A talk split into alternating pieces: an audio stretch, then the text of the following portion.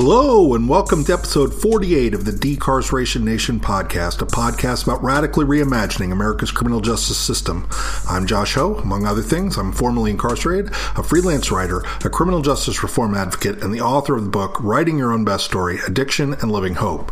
Okay, we'll get to my interview with Rachel Barkow in just a few minutes, but first the news. It's been a crazy busy week getting ready for the Day of Empathy event here in Michigan.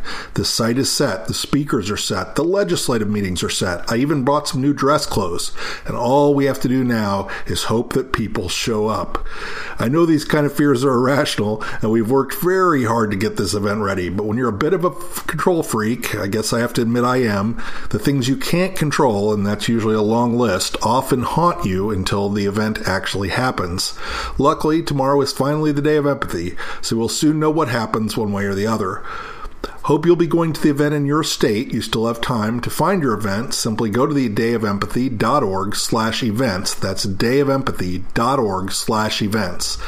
I was also infuriated this week by a couple of pieces of news. First, the Macomb County has decided that the Macomb Jail, one of the worst jails in Michigan, a place where 17 people have died since 2012, and where I was once incarcerated for several months while waiting to go to prison, should be rebuilt, spending around 170 million new dollars on putting lipstick on this pig. No offense to pigs. Can you imagine how much good could be done and how much crime could be prevented if that money was reinvested in the community of Macomb while Macomb itself also fully invested in the idea of ending or substantially curtailing pretrial detentions. In my opinion, this would be a much better solution than spending $170 million to build a shinier torture chamber. Second, the Senate of the state of Indiana decided it would be a great idea to pass a bill mandating that all people with felony records were, are, were directly placed on a searchable and public online database. Every single person who's ever been charged with a felony. They did this with approximately eight minutes of debate, and the vote was nearly unanimous. They didn't seem to care much that all of the available evidence suggests that public registries are very counterproductive and that the collateral consequences of always being reminded of your record stops people from being employed, stops people from getting housing, stop people from all kinds of things. This is the literal opposite direction of what every single other state is trying to do. It's just very frustrating that someone uh, thinks this is a good idea, and I would love to hear what possible reason they have for passing a bill at a time when almost everybody recognizes that we should be going in the other direction and trying to remove collateral consequences make it easier for people to clear their record. If this goes up, there is almost no way for people to get off of this online database and it you know just making it public it's just a terrible idea. Uh, anyway this is a great lead into my conversation with Rachel Barkow about her new book which is about the politics of mass incarceration Rachel Barkow is the Siegel Family Professor of Regulatory Law and Policy and the Faculty Director of the Center on the Administration of Criminal Law at NYU.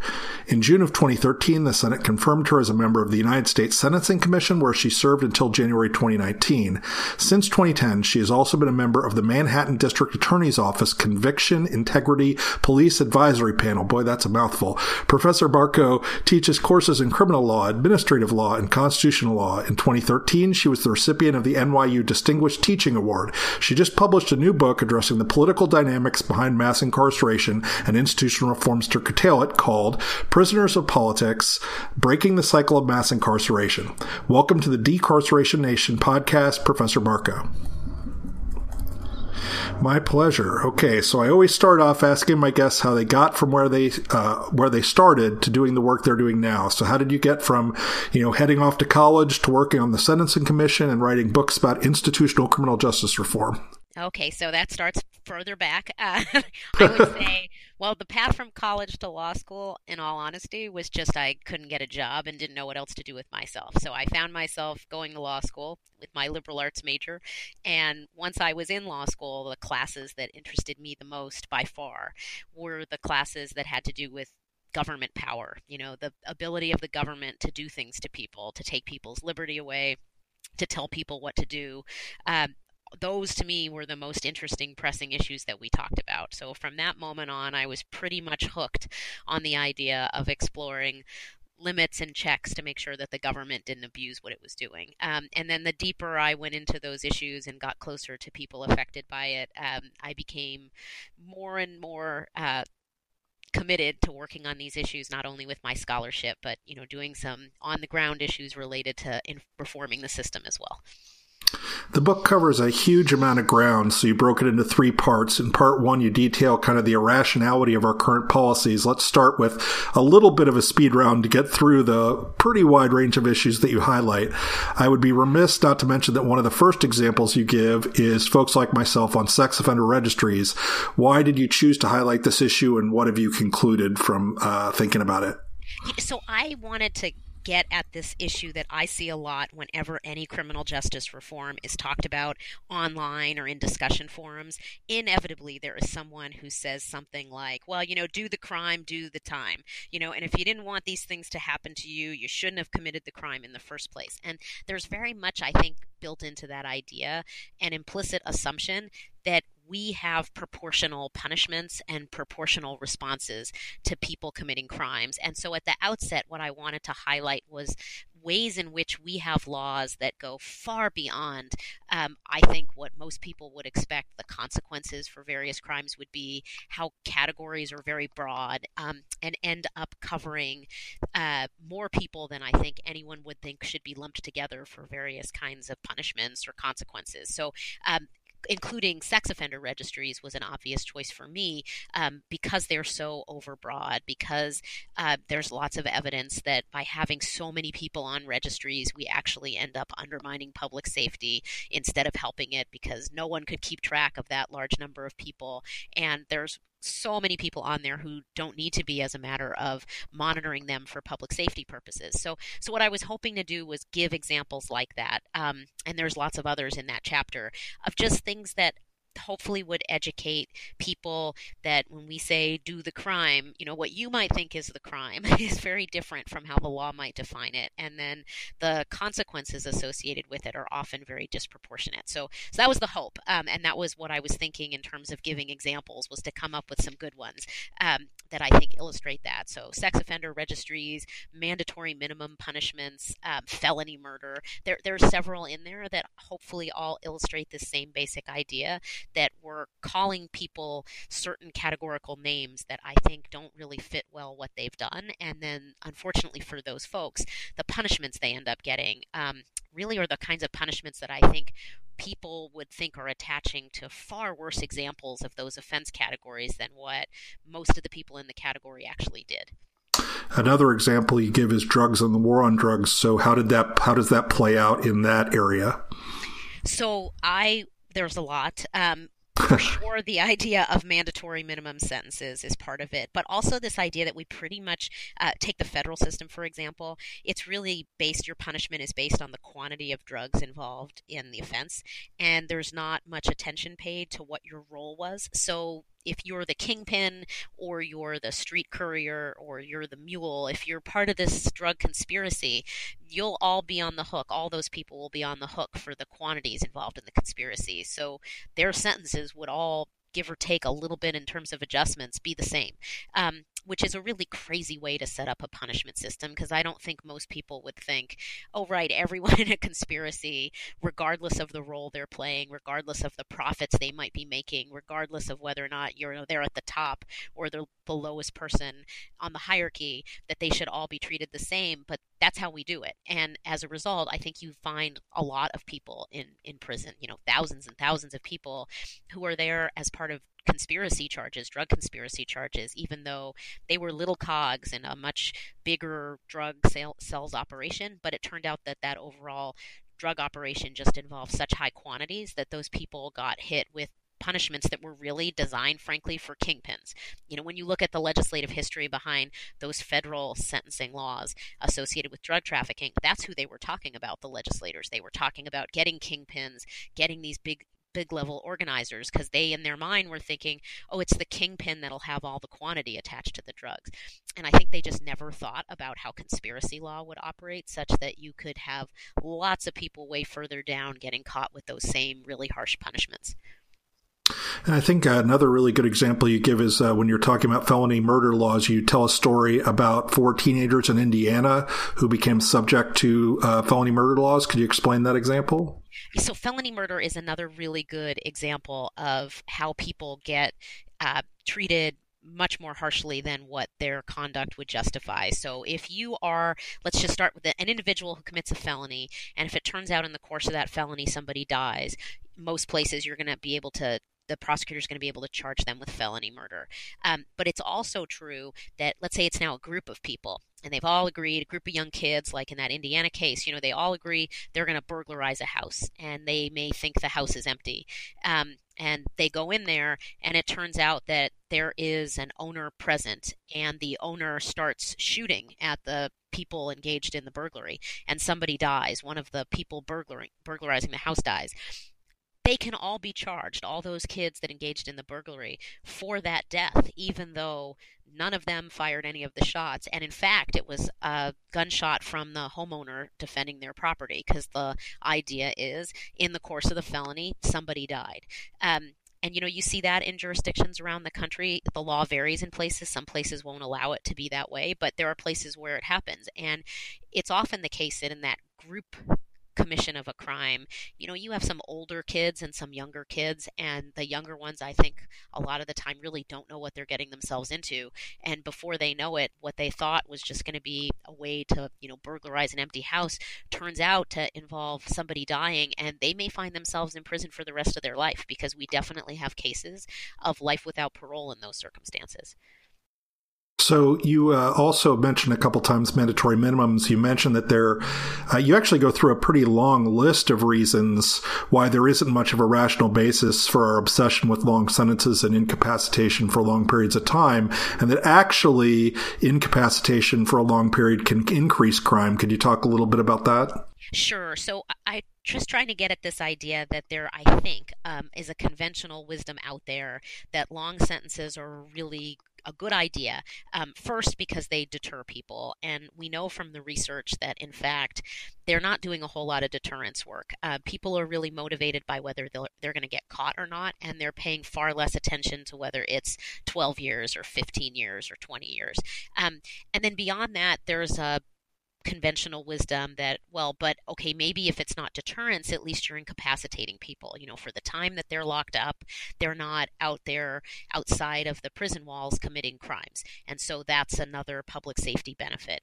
And what I try to do in the book is, first of all, make everyone aware of the fact that most people do come out of prison. Um, more than 95% of the people who are incarcerated will ultimately come back to their communities.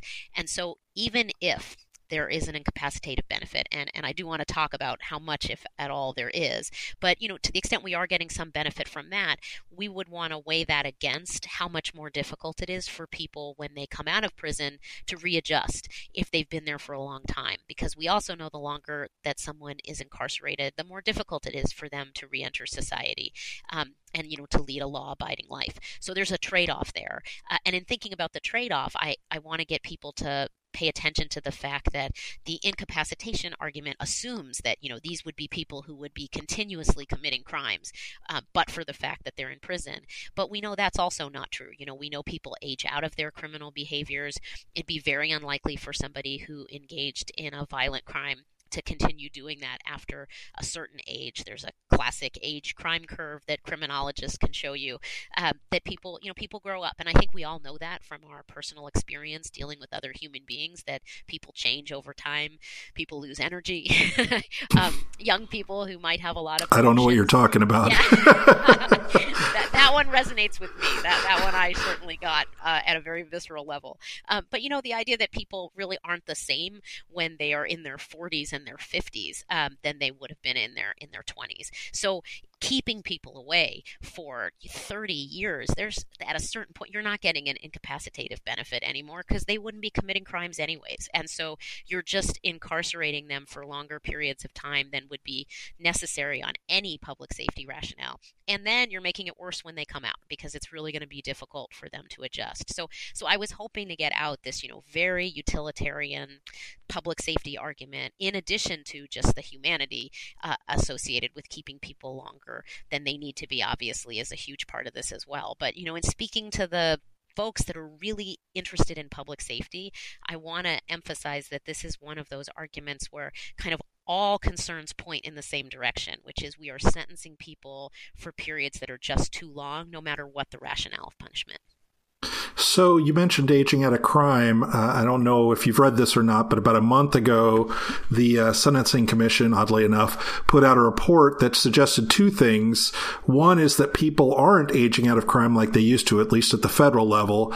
And second, that despite that, it doesn't seem like the length of sentence has much of an effect on, on their recidivism.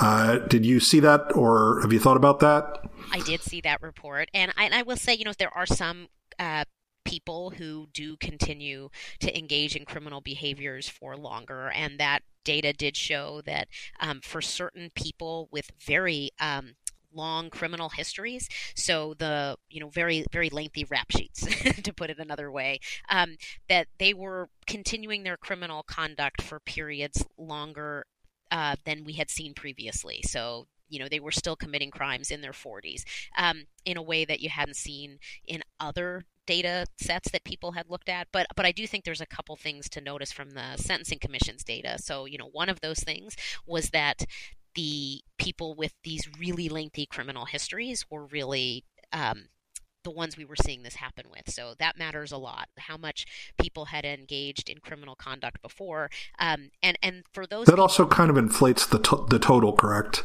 Yeah, I think so. And I think you know because we also see people who um, it's their first offense or they've never done anything before. Um, the odds of reoffending are slight, and even under the commission's data, you still see that age crime curve. You're still seeing people aging out of their crime. And then the other really big caveat is even when you're looking at at the crime that they're continuing to engage in, you know, I think there's a misperception out there that, you know, we're talking about people who are like Hannibal Lecter and they're, you know, they're they're out there and they're killing one victim after another. You know, it's not like that. These are um, you know, maybe it's someone who's had a, a, long history of drug trafficking, and if they reoffend, it may be additional drug trafficking. Or um, you may see, you know, the most serious crimes in most of those categories were things like simple assault, which I'm not saying that's a great thing to have happen, but even when we look at what happens when somebody is reoffending, it's important to see what it is that they're doing. And I think there's an assumption that it's a lot of uh, very serious violent crime, and the data is not showing that. Um, so even if we were concerned about continuing criminal activity, it's not necessarily the case that the proper way to deal with that is more incarceration. Uh, and if anything, I think another takeaway from that data and data like it is it sure looks like prison doesn't do a very good job in terms of stopping people from committing further offenses. You know, whatever it is we're doing while people are incarcerated isn't isn't working very well. You know, it's a very poor government program, I would argue. So, yeah, unfortunately, anything, having been there, I can tell you it doesn't do a lot to help you turn your life around. I have heard that from many people. And, and I think that's something that is, to me, that's one of the weird aspects of our punishment policy. You know, if we had any other government program that failed as as badly as prison did. You know, people would be storming the ramparts to say, let's stop this awful thing. And instead, people look at data like that and they think, wow, we need more prison. You know, we need more of this very thing that didn't work. Um, and so I, I also hope that it, it, it can get us to re examine that clearly that approach is not a very effective one. I think one of the things I really enjoyed about this section of the book was that you went beyond just the people who are incarcerated to the larger social structures that uh, are connected to them. Uh, for instance, when you talk about Securus and video visitation and kind of the other collateral kind of costs to family members uh, as something that creates, uh, if not additional crime, at least additional poverty, which can create a lot of the same problems. Is that fair? Yes, absolutely. I think one of the, you know, we do a lot of things in terms of prison management where we put people when they are incarcerated is often far from their loved ones. We make it really hard for people to visit. Um, and all those things are terrible if our goal was to make sure that when people come out, they're less likely to, to reoffend because we want to maintain people's social networks and, and that is important for public safety. It's also really important to those third parties. I mean, why why would we punish an entire family and an entire community? Um, we should try to minimize that as much as possible. And yet, it seems like if anything, uh, we we seem to be going out of our way to make this have ripple effects, not just for the person who's incarcerated, but so many others in their lives. And this has a lot of negative effects on uh, the children of people who are incarcerated too, correct? Yes, and I think that's a population that uh, doesn't get enough attention in terms of the tragedy that is our approach. I, I'm glad to see that people are focused on the horrendous family separation policy at the border, which is, is horrible. Um, and the imagery really gets people in an emotional way, and I share that visceral reaction that that's a inhumane and unjustified thing to do. And I think it's important for people to realize that we're doing that in the criminal justice system as well. We're taking people away from their children and we're locking them away for long periods of time. And their children don't get to see them. Oftentimes, they're placed in facilities that are just too far away for a family to afford to be able to visit. And that facility may charge exorbitant rates for phone calls and video visitation. And it's severing the ties of those young children um, or older children with you know with the parents whom they love. And it, it's really a, a tragic and an awful response to, to do something like that. And not necessary you know not necessary for any of the purposes of punishment. In fact we should do the opposite because we should try to maintain those connections so that people when they come out still have them um, and and not make these other third parties suffer unnecessarily because one person in their family committed a crime so last year I had this discussion with Bruce Western, uh, and I wonder why does our discussion of violence always stop at the prison door? Why don't we count violence that happens inside of prison while we're considering public safety and safety outcomes?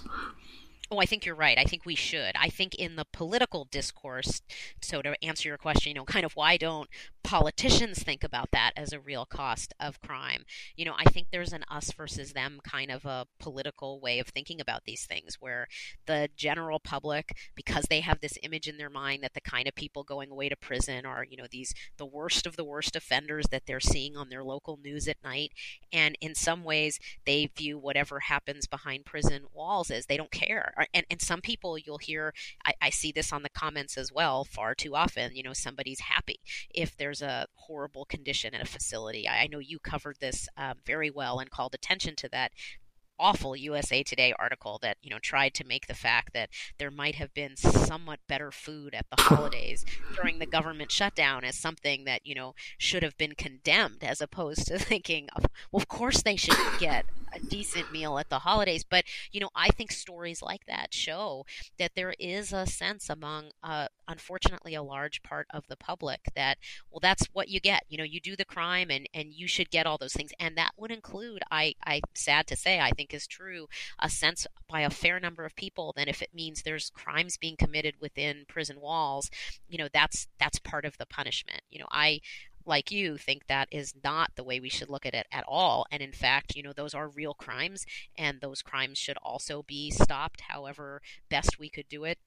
But uh, but I do think that's the political discourse that produces that is just a frankly a lack of concern for the other um, that I think really just stems from a lot of misinformation that people have about who's in prison, what they're in for, um, and and that lack of more granular information, I think leads people to have those conclusions. I don't think you'll find that though among people who are personally affected, who have loved ones who have served time um, in prison or have personally served time in prison. You know, you won't meet people who have personal experience saying that, but it does I think you see it among people that have a far more distant relationship with the criminal justice system. I mean, I'll get to this a little bit later, but I often say that the only silver lining to mass incarceration is that it's mass incarceration, that so many people have been affected that it becomes harder and harder for politicians to use the same because, you know, people have been exposed to it. They know that, you know, more and more people know the truth, you know. Uh, I think that's right, I, and I do. You know, that is a good silver lining way to look at it. it there does, aren't it many.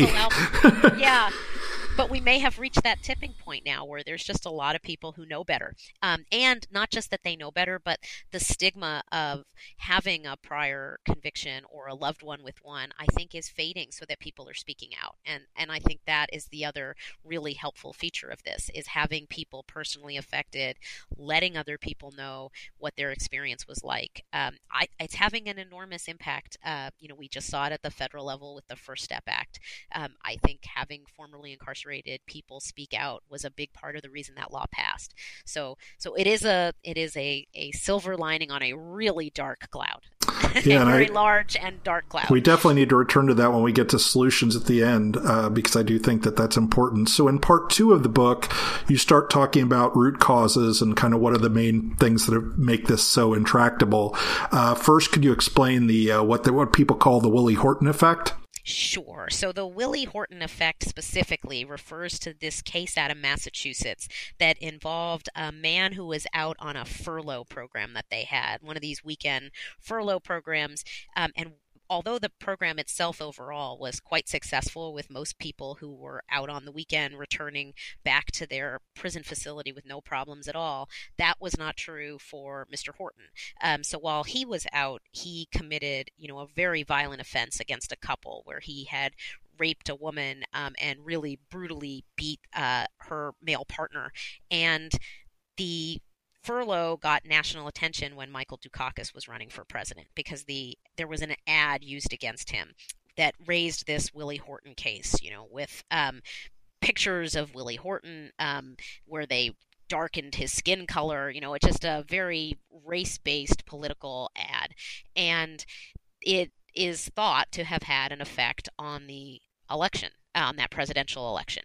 Uh, and you know, there, there's some evidence that it did, but whether it did or it didn't, politicians have thought that it did have an effect on the election. And, you know, none of them have wanted to have their own Willie Horton moment or their own Willie Horton ad. And so the result of that has been that no one, politicians have not wanted to support any programs that would yield any kind of outcome like that. So that means you see parole falling by the wayside, you'd see clemency uh, falling out of favor by governors, you know, because no one wants it to be said that they supported some program that let somebody out early and then that person went on to do something awful because instead of you know blaming the person or blaming the fact that while they were incarcerated they didn't get enough programming or blaming you know systemic problems with opportunities uh, the blame somehow falls on the early release part of it. And and so the result of it has been we have seen dramatic curtailment of things like parole and clemency and furlough programs and halfway houses and really anything that looks like cutting sentences short. Um, it's also the reason why it's very hard to get uh, when even when sentences are reduced in legislation to get any of those changes made retroactively. Because again there's this fear by politicians that if they make something retroactive and then someone ends up with a sentencing reduction will will there later be some high profile media story that's going to highlight that that person committed a crime during a period when had they served the original sentence they got they wouldn't have been out to commit the crime? You know and we see it again and again in jurisdictions throughout the country. You know the media loves that story story. Um, they they run it all the time. Law enforcement always emphasizes it as their source to the media when that happens. They are first to point out that that was the case. And so the story runs, and it looks like the problem was that program. And as a result of that, we see programs get getting dismantled in places, even when, if you looked at overall, in many of these cases, way more public safety benefits than than harm. Um, but that one high profile case can really derail an entire an entire way of, a, of addressing criminal justice issues. Which is a little strange considering that you know, you could tell that story the same way many more times just because of regular failures of the system, but the media never seems to cover, for instance, if someone through the regular process of uh, the criminal justice uh, of coming out of criminal justice, uh, that when there's recidivism, they only cover it when there's uh, reform or something like that. Is that fair or? Exactly. I mean, we don't have daily news shows that talk about the fact that we have crumbling urban uh, school systems, or we have really poor health care, or we have no job opportunities for people, or we have people with mental health needs that aren't being addressed. You know, none of that gets that gets covered, and none of that big structural stuff gets covered. And the other thing that doesn't get any attention are the success stories. You know, instead of the ad about Willie Horton, there could have been, you know, that program had a success rate of about 99%. So if there had been a story every night about the people who were able to peacefully go on their furlough uh, and thereby participate in a program that when they ultimately were released made it far more likely that they would succeed when they got out, um, you know, that could be a story too. But that is just, we don't see those. We don't see those success stories um, to the same degree, if at all. And you suggest that there's some psychological reasons why that might be true? I think that there is this sense among the the way the public thinks about sentences and punishments that once somebody is you know given that sentence by the judge if the original sentence was 20 years and then ultimately they through rehabilitation, through good behavior while they're incarcerated, through participating in programming, if they end up getting released at a time that's earlier than that additional that, that initial 20 years, there is this cognitive bias that people have that they have somehow lost that punishment time. And so when the person goes out and commits a crime, if they do, um, when they were released earlier than they were supposed to, there is this sense that that was because they got the early release and we're going to blame the the early release because it took away this thing that we had as the public. We had 20 years, you know, and we gave some of those years back. And if we hadn't had done that, you know, this person wouldn't be out when they were to commit their crime. Um, you know, it's a really irrational way to think about things because, as you said, you know, when someone, after they've served 20 years, if they then go commit a crime, there's no thought of, wow, that 20 years really didn't work. you know, that, that was a really poor use of 20 years because that person came out and they committed a crime. What was happening while they were in prison? Were they not getting any programming? Were they not getting any treatment? Were they not getting any cognitive behavioral therapy? You know, no one asks it that way because there's just a framing of it that, well, once once someone's out, it's their individual choice to commit a crime, and that's the cause. And it's not what they what we did or didn't offer in prison, or taking the time back even further. What we do and don't offer to communities in terms of opportunities. It's just very individualized. But when it's this uh, early release kind of mechanism immediately the thought is, oh, the government did something wrong in giving that early release. You know, that that's the that right there is the problem. So that's a framing that you see repeatedly, and I, you know, I've got lots of examples of it in the book. Um, but I think people intuitively know about it because if you're in a jurisdiction in the United States, you've probably seen articles like that about your parole system or bail if someone's released pretrial. Um, there's always stories where someone highlights that, and inevitably there's some law enforcement official interviewed saying, "Well, if only they had stayed." Stayed locked up, you know, and that sense that we, we could have been protected from this. But but all those other failings and all the other ways we could frame the problem just really don't get attention. Maybe we should start making uh, journalism schools teach opportunity cost. that wouldn't be a terrible idea.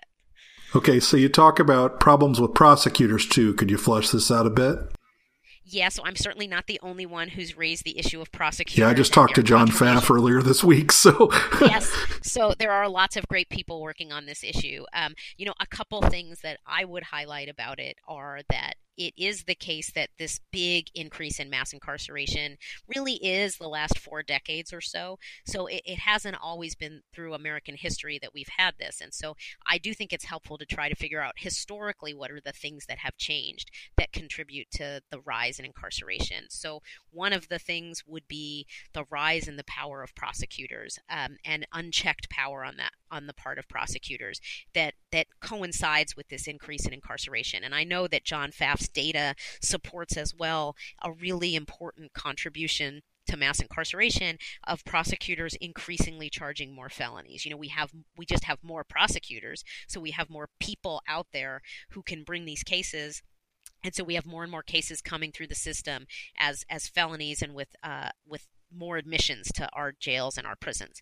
So they're really important to the story. Um, but I think it's it's important to think about you know why they have this increased leverage, where it comes from, and and it's a few things. So one would be um, you know most cases don't go to trial.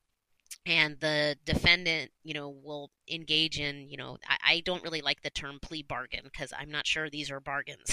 they're not bargains like I think. Yeah, they're definitely not a bargain like you get something great in the store. That's for sure right a really you know faustian bargain i guess or something. But basically you know prosecutors have been given a lot of leverage uh, over the last several decades because the way that legislators pass laws now. So one there's a lot of mandatory minimums on the books and that means that prosecutors when they threaten somebody with charges there's not an uncertainty well but maybe the judge won't see it as seriously as the prosecutor does because if that offense has a mandatory minimum attached then that's it. You know, the judge has to give the mandatory minimum as long as the person is guilty of that offense. So that gives them more leverage. The fact that there are just more crimes. So the prosecutor can pick and choose from among a range of different options because there have been so many enactments of new crimes out there that gives them the ability to pick and choose which ones they'd like to threaten somebody with. Um, there is really no court oversight of any of this. You know, the Supreme Court has, to me, inexplicably, just not paid attention to plea bargaining. And so, even when prosecutors threaten people with charges that would carry punishments, you know, three times greater um, than the ones that they're offering if the defendant were to plead guilty, the Supreme Court has, has said fine. You know, that's not coercive. Um, you know, I'm not sure that any person who looked at that would really say that that's not coercive you know in any plain way that you view that dynamic but but the supreme court doesn't check any of that and i think that line of cases has been really problematic for purposes of checking prosecutorial power and abuse. And so it just allows prosecutors to threaten really high sentences and charges. Um, you know, you add to that the other thing the Supreme Court doesn't police really is the sentence length with the cruel and unusual punishment clause. So, you know, without a check on the punishment attached or the coercive bargaining, prosecutors have a ton of leverage over over people. So it's not a surprise uh, that the guilty plea rate is as high as it is, uh, and these cases aren't going to trial. And you know that's one of the reasons that we see just more and more people entering prisons and jails because prosecutors have so much leverage over them. There's the laws are also written in a way that there's not much to fight. So sweeping criminal laws, lots of leverage in prosecutors, really long sentences. You know, you add it all together, and without a check on what they're doing, it's pretty easy to see how you build up your prison system. And and then the only other thing I'll just add to that is, you know, the Frank Zimring idea of the correctional free lunch. I was just about to bring that up. yeah, you know, they don't have to pay for it, so they they have no check even in a fiscal sense because they're you know district county attorneys um, in their locality they're normally sending these people away to state facilities. And so the state budget is picking up the tab for these things and they don't have to pay for the for the money. And so their local community doesn't feel the pinch when they do it. So there there's really no rationalizing force on them to hold them back. And and when you add all that together, uh, it, it's a horrible government design. You know, I mean, I, I, just no central planner in their right mind, I think, would set things up that way and think that you'd get good outcomes. But you know, that's what we have, and and that gives prosecutors enormous power, very little accountability for how they're exercising it, and a blank check to do it. Yeah, I think uh, I'll just read a couple of the things you say in the book that this is all this combination of the things we just talked about has gone so far that many of the tough on crime laws are not passed to improve public safety. Instead, these law, laws are merely an exer- exercise in symbolic politics. And you also say that just about everywhere in the United States, most critical decisions about criminal justice policy are nothing more than highly politicized gut reactions. That's pretty strong. Yeah, I stand by all that, though. I wish it weren't true, but I, I, think that is what we do. We just have, when you read legislative, uh, debate is actually too nice a word to describe how it usually looks, but when you read legislative discussions before new criminal laws are passed, the amount of time they spend on actual information about who would be covered, how much would it cost, what is the likely deterrence effect, um, you know, what are other approaches we could adopt. That's just not in there. Um, it's just a bunch of posturing about some high profile event that got this issue on their agenda in the first place. Um, you know, the laws that are named after victims are a classic example of this, where there's some horrible crime that happens and i certainly understand public outrage when it does but the whole approach in our system of government should be when something like that happens instead of just an emotional, visceral, immediate reaction. You know, really thinking about what's the best way to address something like this, and also how you know how typical is this? What are the range of things that could happen? You know, any of those kind of just sensible ways that you would hope your government would deal with something. I mean, I like to compare it to things like um, a plane crash or a drug that is approved but has a bad reaction. You know, I mean, if you just if we dealt with those issues the way we deal with criminal justice, we wouldn't have air travel anymore because there'd be the one crash and people would say, "My gosh, we can never do this again." And and you know, we don't thankfully do that there, and we don't do that with a you know, there may be a, a bad outcome with a drug, but if on net that drug is helping so many people, you know, we keep it and we think about ways to minimize whatever the harms are or to have warnings or to to to come up with the best approach weighing all the costs and benefits and we take a rational approach to those issues. But with criminal justice policy there's nothing like that. It's just this high profile case and people talk about the emotions attached to it and we need to get tough and and then lo and behold the law follows. But the sad part about I mean it's it's a tragedy of epic proportions as far as I'm concerned because not only is it uh, ineffective in terms of public safety, but so many times it, it's backfiring that, that it's making us less safe. Uh, it, we're you know we're taking approaches that that if anything are making problems worse. So to me, this is a perfect area to come up with a better approach for addressing it because I think it would speak to so many people who are hurting over our current approach people who are crime victims, people who are serving the sentences, and their families who have been justice involved. You know, kind of no one is winning with the approach that we have now. It's just a complete policy failure um, for all concerned. Uh, but you know, to me, the good news is it could be it could be made better um, if we really step back and said, okay, if we did this rationally, you know, what would our approach to some of these things look like? And I think we would have many things that would change. Yeah, just to tie this part up with a bow, I mean, just yesterday, the Indiana Senate, with I believe eight minutes of debate, passed a bill that would have uh, that will create a basically an online registry for everyone who's ever had a felony in the state of Indiana.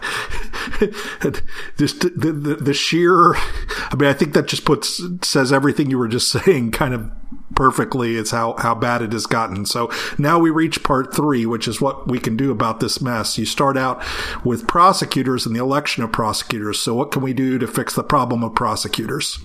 Okay, so um, so you know, I think your example with Indiana is perfect segue. you know, they, how do you, how do you end up with something that bad, um, and how do you stop it from happening again? And so I think the first thing I would say is you don't let the Indiana legislature make that policy directly. You know, you you you think about ways in which there's other people assign the tasks of analyzing these issues. So we'll get to them in a minute. But but one group of folks that are directly elected, just like the legislatures, um, are prosecutors in most places. Uh, so they are up for election and they have been similar to legislators, governors, uh, other politicians. They have run on these tough on crime campaigns. And because they're only responsible for criminal justice uh, that that is uh, is what they have emphasized that they'll be tough. They might emphasize uh, convictions in particular high profile cases or long sentences they've got. That's been the playbook for a really long time. But as I point out elsewhere in the book, and we've already talked about today, you know those long sentences often are counterproductive and in fact can make us less safe. So you know that's a poor model for selecting a prosecutor. So what I have in the book are kind of two ways of thinking about making their offices work better. So one is prosecutors in our system system have ended up becoming kind of cheap. Uh, uh, weird replacements as criminal justice policymakers. You know, they're often the ones who take a stand on what our criminal justice policies should be. They often testify at these legislative hearings or ask for certain things. Um, but it's really worth asking whether they are well positioned to know um, what makes them know what isn't or is not a good response to, to crime and in many cases, when they're asking for things, they're actually just asking for things that make their job easier. you know, so it's it's really good for them professionally to get mandatory sentences or to get long sentences, um, or maybe even something like this registry. Uh, you know, where they can keep track of people and you know think about how they're going to you know maybe failure to register is itself going to become a crime, and so now they can use that as leverage on people. You know, these are things that make their job easier. Um, what they're not good at is thinking about whether or not those things are actually good for public safety. Uh, you know, and if we were to look at the longer sentences or the mandatory minimums, you know, we would find that they are often not.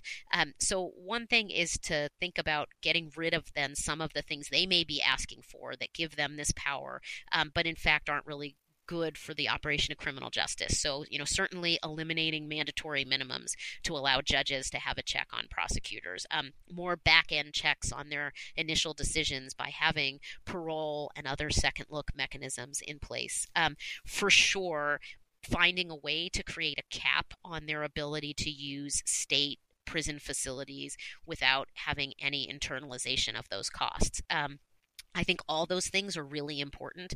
And then the other kind of bucket of things that I have in the book are for the prosecutors who are elected and people who are thinking about who should they choose as a prosecutor you know we're in a time now where um, there's really been great efforts to get progressive prosecutors in place in jurisdictions and so when people say they're progressive, I think it's important for voters to really have a good idea of what they should be looking for. And and to me, the kinds of things uh, they should be looking at are, you know, what is that prosecutor's policy on limiting pretrial detention? So we know pretrial detention actually causes more crimes um, than it then it stops because you're taking people away from their jobs, um, maybe stable childcare arrangements, family connections. It's so disruptive for people already at the margins. You know, pretrial detention, we have a lot of empirical studies now showing it's a terrible idea idea. And we know bail is just a way to criminalize poverty. So so prosecutors who are running as as progressives should be committed to limiting pretrial detention and eliminating cash bail. You know, I think that's a key metric to look for. Um, I would also look to see how committed they are to things that we know help people with reentry. Um, so they should be supportive of better prison programming and out there, you know, if they're going to get involved in criminal justice policy lobbying, they should be lobbying to make sure that the prisons within their jurisdiction are offering good programming for people, um, that they have real services available for victims of crime and not just, you know, this token you're going to bring criminal charges against somebody and seek a really long sentence when victims often need far more than that. Um, that they'll recognize that the person that uh, is the defendant in one case is often the victim in another, you know, and that we're really talking about the same population of people. And so they really should be thinking about what trauma services they're going to offer for defendants um, and victims, you know, all the people who find themselves in the system. Um, you know, how are they going to think about lowering their incarceration rate within their jurisdiction? Uh, because we know they can do that and reduce crime rates as well. So you know those kinds of things that I there's lots of them in the book. I won't uh, I won't take up the time to talk about them all, but but the idea of you know that kind of two pronged strategy. One is to the extent it's in our hands as voters, really paying attention to what prosecutors uh, at the head of an office are are going to do, um, and you know hopefully that'll then get to the line attorneys within their office. Um, but then also just thinking about more structural checks on them as well, um, besides just the election, making sure that they lose some of that leverage that has been abused for so long by not having mandatory minimums by you know making a bigger role for second looks in sentencing um, putting judges back in there as a check on the system. You know i think all those things are are things that we need in order for prosecutors to take the more traditional role they had before you know the 1970s and onward Okay, so then you move to sentencing commissions and criminal justice agencies, right? Yes. Uh, you know, so that would be the why do we let legislators do this directly argument? You know that um, you know they're not there every day uh, dealing with what particle in the air they should and should not allow and in what quantities um, because we recognize that people develop expertise in that and it would be a good idea to have an agency set up to do that you know with the goal set by the legislative body um, you know given what the people want. And so in criminal justice the idea would be for sure you still have a democratically accountable set of politicians setting the parameters of what this agency is supposed to achieve. Um, you know, presumably that would be maximizing public safety um, and you know at at given limited resources and you know minimizing racial disparities and and other goals that they should have um, but then the idea should be to let agencies look at data and evidence to figure out what is the best way to do it. And I think here, you know, one of the sad things that happen in the history of criminal justice reform efforts is the Federal Sentencing Commission I think some people had that image for it when it was created that it might do a good job at that, um, but it was designed so poorly, uh, and you know we could talk about that if you like but you know set up in a way that it really it stood no chance against the political forces of severity that the federal sentencing commission for most of its existence really hasn't been that sort of force. Um, but you know the happier news is that there are a lot of states out there out there that have actually pretty good sentencing commissions um, that are doing some of what I talk about in the book, and and they could be even better. And we could have agencies that do more than just that. You know, another example would be we have all these crazy collateral consequences out there that get passed when people, you know, not just the sex offender registries, but bars on housing, bars on licenses, um, you know, all the fines and fees, just insane collateral consequences on people that, you know, come from this political posturing and symbolic politics that, oh, you know, we're going to get them this way and we're going to get them that way. But if you were charged, if you had an agency that was charged with actually rationally considering which ones of these collateral consequences actually help reduce crime, you know, we would wipe away almost all. I mean, you know, not all of them, and some of them might be more targeted to certain kinds of people. Um, but I would suspect that upwards of 90% would be gone.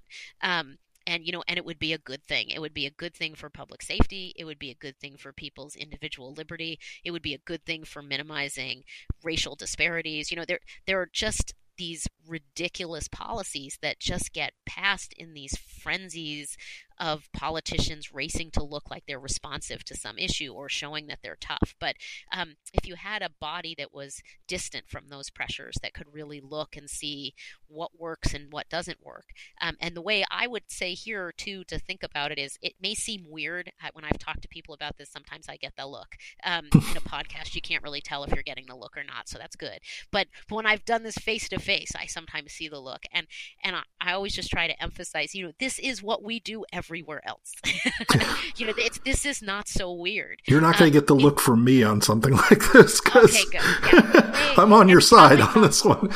probably not many of your listeners either, which is good. Um, but you know, it happens a lot where people just think, "What are you crazy? You know, why would we do that?" And and the idea is but you know we have recognized as a society we get better outcomes when we do that you know we have an entire approach to drugs and vaccines and medical care and occupational safety and health. You know all of those things where we recognize that there there are actual experts who get better results for us. And it's a good thing to harness that and use data.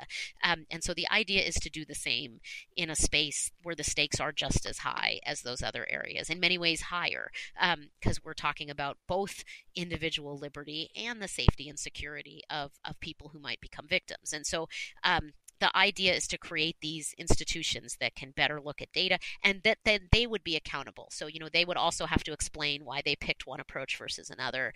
Um, they'd face judicial review for that. They'd have to do cost benefit analysis, just like we have for other administrative agencies. You know, it wouldn't be some market departure from what we're already doing in other spheres. It would just be to finally bring this to the space of criminal law where it belongs.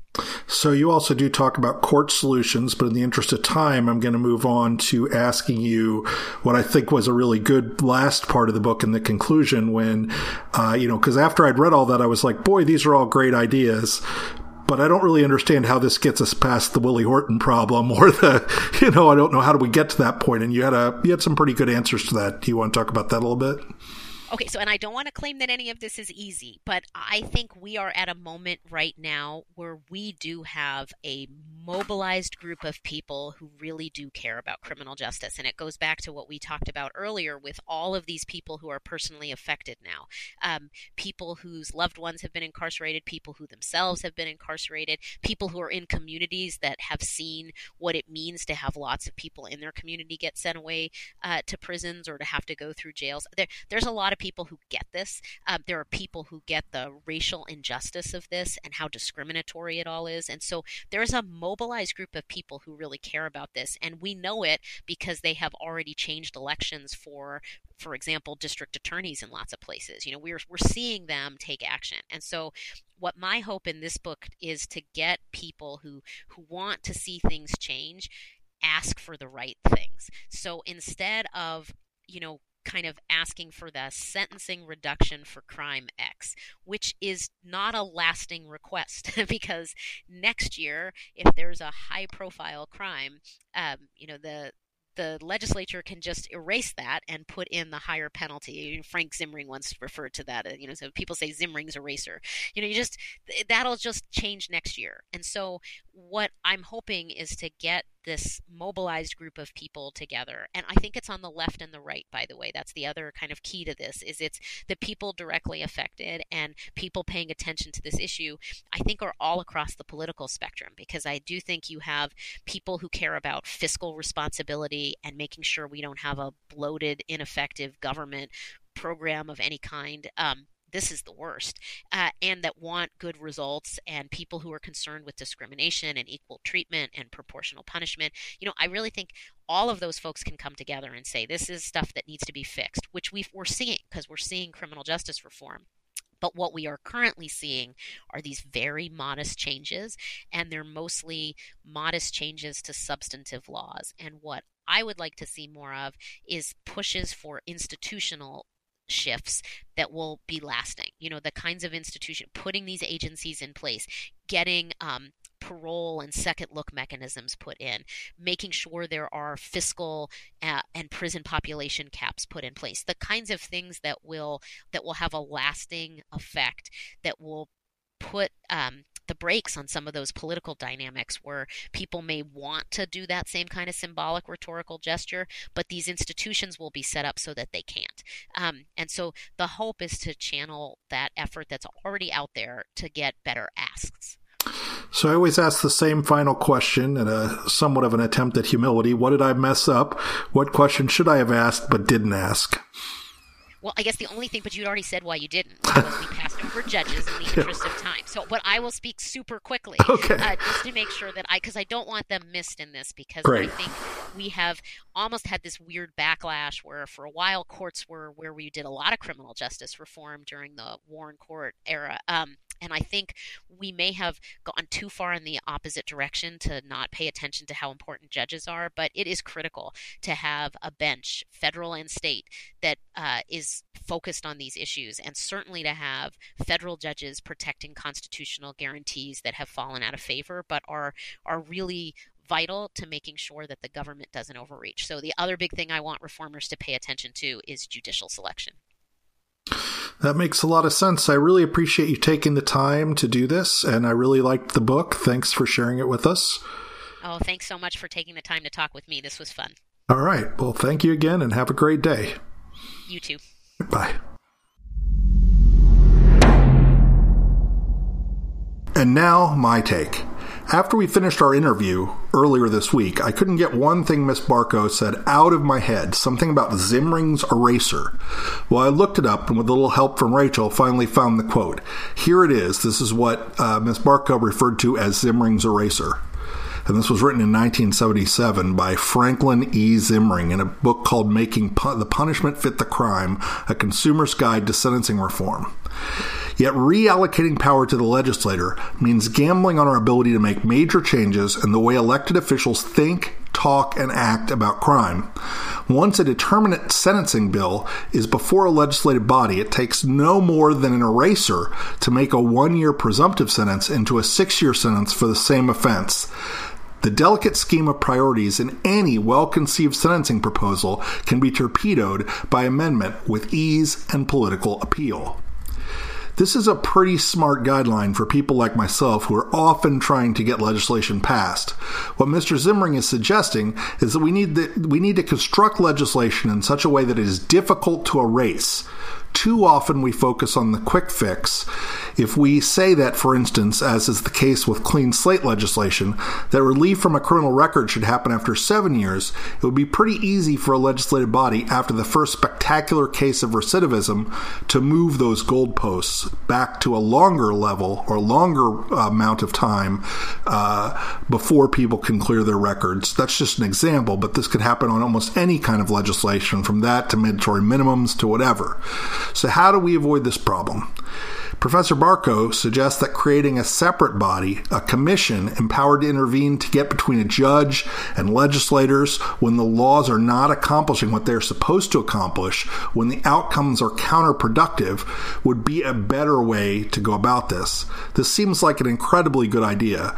One of the biggest problems we have now is that the legislator has little incentive to revisit laws unless they do so to increase punishments.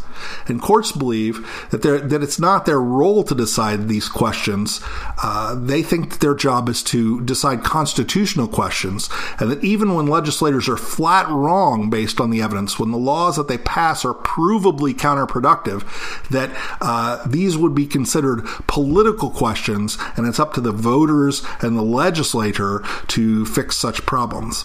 I think about so many laws that have turned out to be disasters, laws that have caused almost unknowable suffering. I think of the large network of laws that empowered the war on drugs, for instance, something that has allowed you know almost every crime to become a major crime that has made uh, police uh, become militarized that has allowed neighborhoods to be fully surveilled and uh, it, and the crazy thing is, this is a war that's never even reduced supply, but has cost millions upon millions of dollars, destroyed un, you know, countless communities, and resulted in nothing but lost potential, mass incarceration, and and huge amounts of death.